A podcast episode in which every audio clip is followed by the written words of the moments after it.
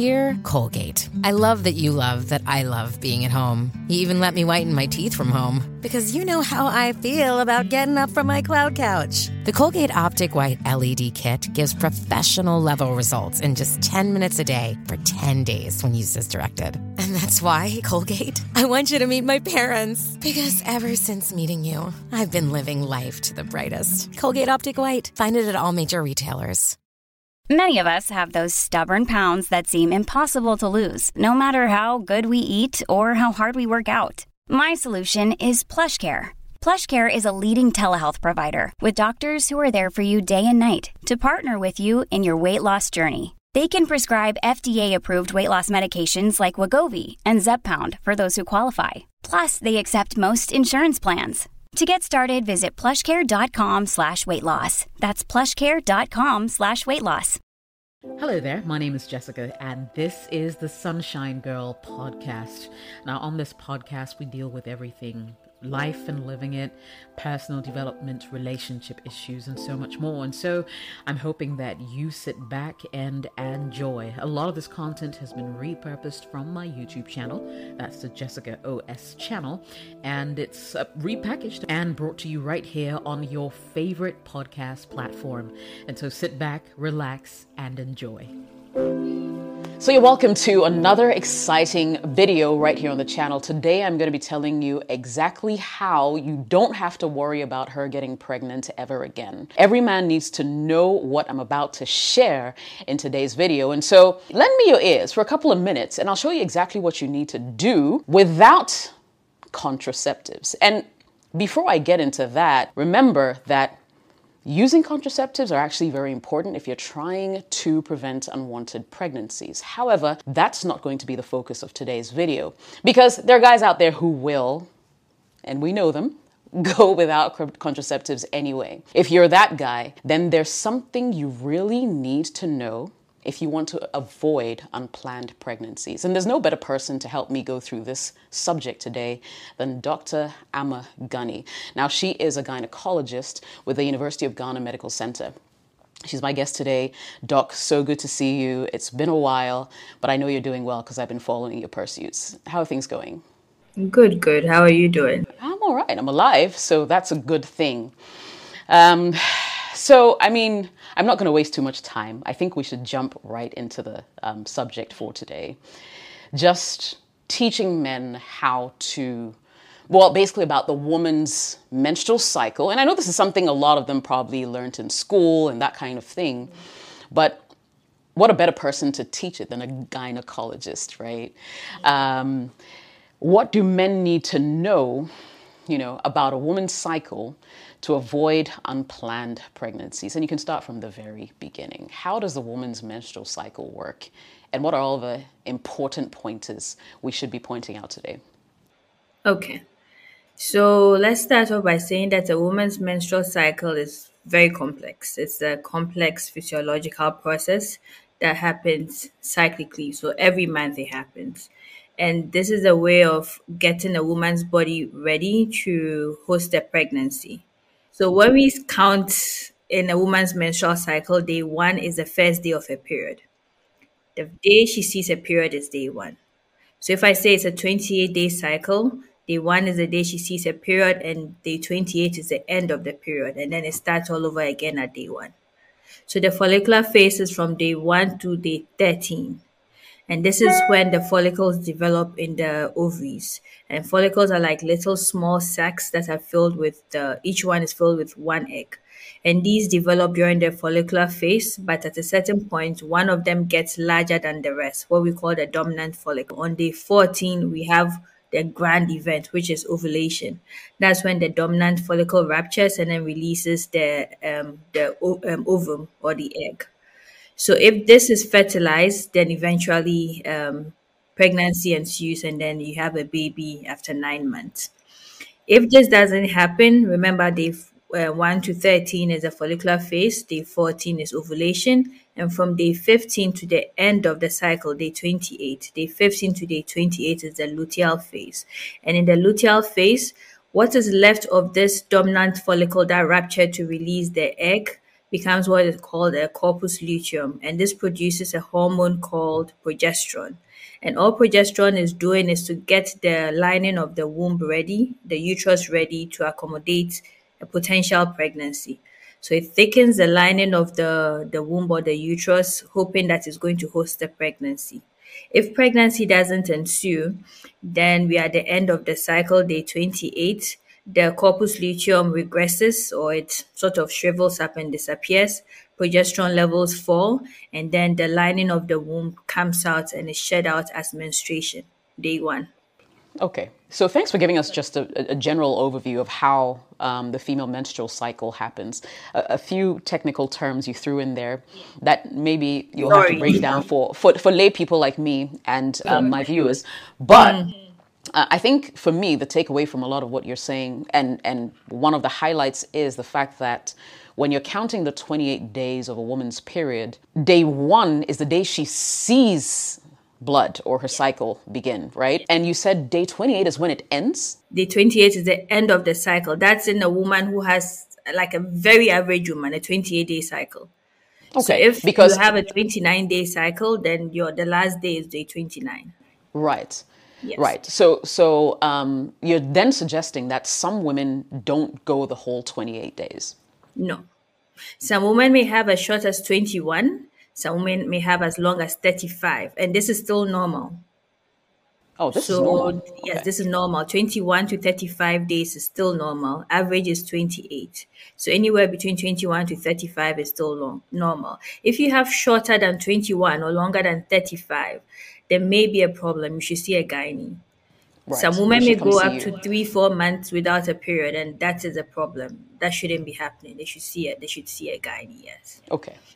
So with this information, if a man wants to, and obviously this is a man who's not using contraceptives like a condom or whatever, if he wants to avoid unplanned pregnancies with information that you've given us, what does he need to know? What's the crucial piece of information here? Okay. So the most fertile period in a woman's cycle is when she ovulates. That's remember day 14. Yes. But the egg can survive for about 24 hours in the woman. So let's say from day 14 to day 15, sometimes even 16, she's still fertile. Another twist in the story is that the sperm can also survive in the female genital tract for up to about 5 days. So if you have unprotected sex 5 days before she ovulates, the sperm are going to stay there and bid their time and wait for this egg and eventually fertilize this egg. So there are different ways of tracking a woman's fertile period and then a woman's safe period. So when you talk about a fertile period, that's when the woman is obviously most fertile, and if you have unprotected sex, you could get pregnant. So the safe period is any period outside this where you could get away with unprotected sex without it resulting in a pregnancy. So educate yourself on a woman's menstrual cycle. You need to know about the different phases. You need to know when she's most fertile. And then there are different methods that you could actually use. Some of them are what we call the calendar-based methods, and then the others are we call the symptom-based methods. So the calendar-based methods are basically based on the woman's menstrual cycle. We have one of them which is called the standard days method. So this works for women whose menstrual cycles fall between 26 to 32 days. And what we need to know is that a woman's cycle is rarely ever stuck on a fixed date. So even if we say your average is 28 days, it varies from cycle to cycle. So maybe in January, it could be 28 days. In February, it could be 29. In March, it could be 30. But on average, we are talking about 28 days. So for the standard base method, it works for women whose average cycles, most of them fall between 26 to 32 days. So if most of your cycles fall between 26 and 32 days, and in 1 year you have less than 2, which are shorter than the 26, or less than 2, which are longer than 32, then this applies to you. So this one is pretty straightforward. Between day 8 and day 19, you are likely very fertile. Avoid unprotected sex. So this is straightforward. For women whose cycles mostly fall between 26 and 32 days, avoid unprotected sex between day 8 and day 19. Okay, then we have the calendar rhythm method. So with this one, you need to actually track your period for some time, maybe 6 months, to know what your average cycle lengths are. So you track your period for 6 months and then you record them. So from your shortest period, you subtract 18. And then from your longest period, you subtract 11. So there's a bit of math. From your shortest period, you subtract 18, and that gives you the first day of your fertile period. And then from your longest period, you subtract 11, and that gives you the last day of your fertile period. So you avoid sex during this period. Okay. All right. So I mean, I think maybe, the calendar bit and the mathematics would throw a couple of people off. So the day 18 to day 19, avoiding sex for me sounds like more maybe easy to pull off, more practical. Are there... Hey, it's Kaylee Cuoco for Priceline. Ready to go to your happy place for a happy price? Well, why didn't you say so? Just download the Priceline app right now and save up to 60% on hotels. So whether it's Cousin Kevin's Kazoo concert in Kansas City, go Kevin, or Becky's Bachelorette Bash in Bermuda, you never have to miss a trip ever again. So download the Priceline app today. Your savings are waiting. Go to your happy place for a happy price. Go to your happy price, Priceline. This episode is brought to you by Shopify. Whether you're selling a little or a lot, Shopify helps you do your thing, however you cha-ching. From the launch your online shop stage, all the way to the we just hit 1 million orders stage. No matter what stage you're in, Shopify's there to help you grow. Sign up for a $1 per month trial period at shopify.com/special offer, all lowercase. That's shopify.com/special offer. Maybe a few signs like body temperature, etc., that men need to know about, like just to know whether their women, for instance, are in their ovulating, or are there things like that that men can use? Absolutely, yes. As a gauge? So these are what we refer to as the symptom-based methods. So here we are tracking the cervical mucus. So that's discharge that comes from the cervix. And then we are tracking a woman's basal body temperature as well. Apart from that, the other subtle symptoms that a woman could have that could show that she's ovulating, we have what we call the ovulatory pain, or what is called Mittelschmerz. So here she could have a sharp pain on either the left or the right, depending on which side she's ovulating from. Some women may complain of breast tenderness when they're ovulating. Some could also complain that they are spotting just a bit when they're ovulating.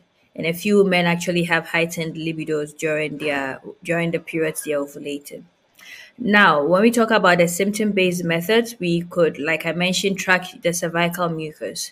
So just before a woman ovulates, her cervical mucus becomes clearer, it becomes stretchier, and it becomes slipperier. So it kind of resembles raw egg whites. That's the consistency of the cervical mucus. So when a woman sees mucus like this, it means she is fertile. So whenever she sees mucus like this, we have what we call the 2-day method. Every time you see mucus like this, you avoid sex on that day and the following day. That day and the following day, no sex. You only have sex when you are dry for 2 days. So that's the 2-day method. Then we have the basal body temperature charting. So a woman's basal body temperature basically refers to her resting body temperature before she's done any activity. So she tracks it early in the morning before she gets out. So it's a lot of work. Before you get out of work, before you walk around, you drink any water, you eat, first thing you do, you take your temperature and then you chart it. Now, once you ovulate, because of the progesterone levels that start going up, your body temperature increases slightly from when you ovulate till the end of your cycle. So a woman's temperature, resting body temperature, is about 36.1 to 36.5 degrees Celsius. It could increase by about 0.2 to 0.5 degrees Celsius when she ovulates. So she would also need to track this for some months, maybe 5-6 months, you'll be able to get a fair idea of what her basal body temperature is, to be able to predict when she's ovulated. So once her temperature rises, she must not have sex till from day one of her period till 3 days after the temperature rise. Wow. So that is a longer period during which she cannot have sex.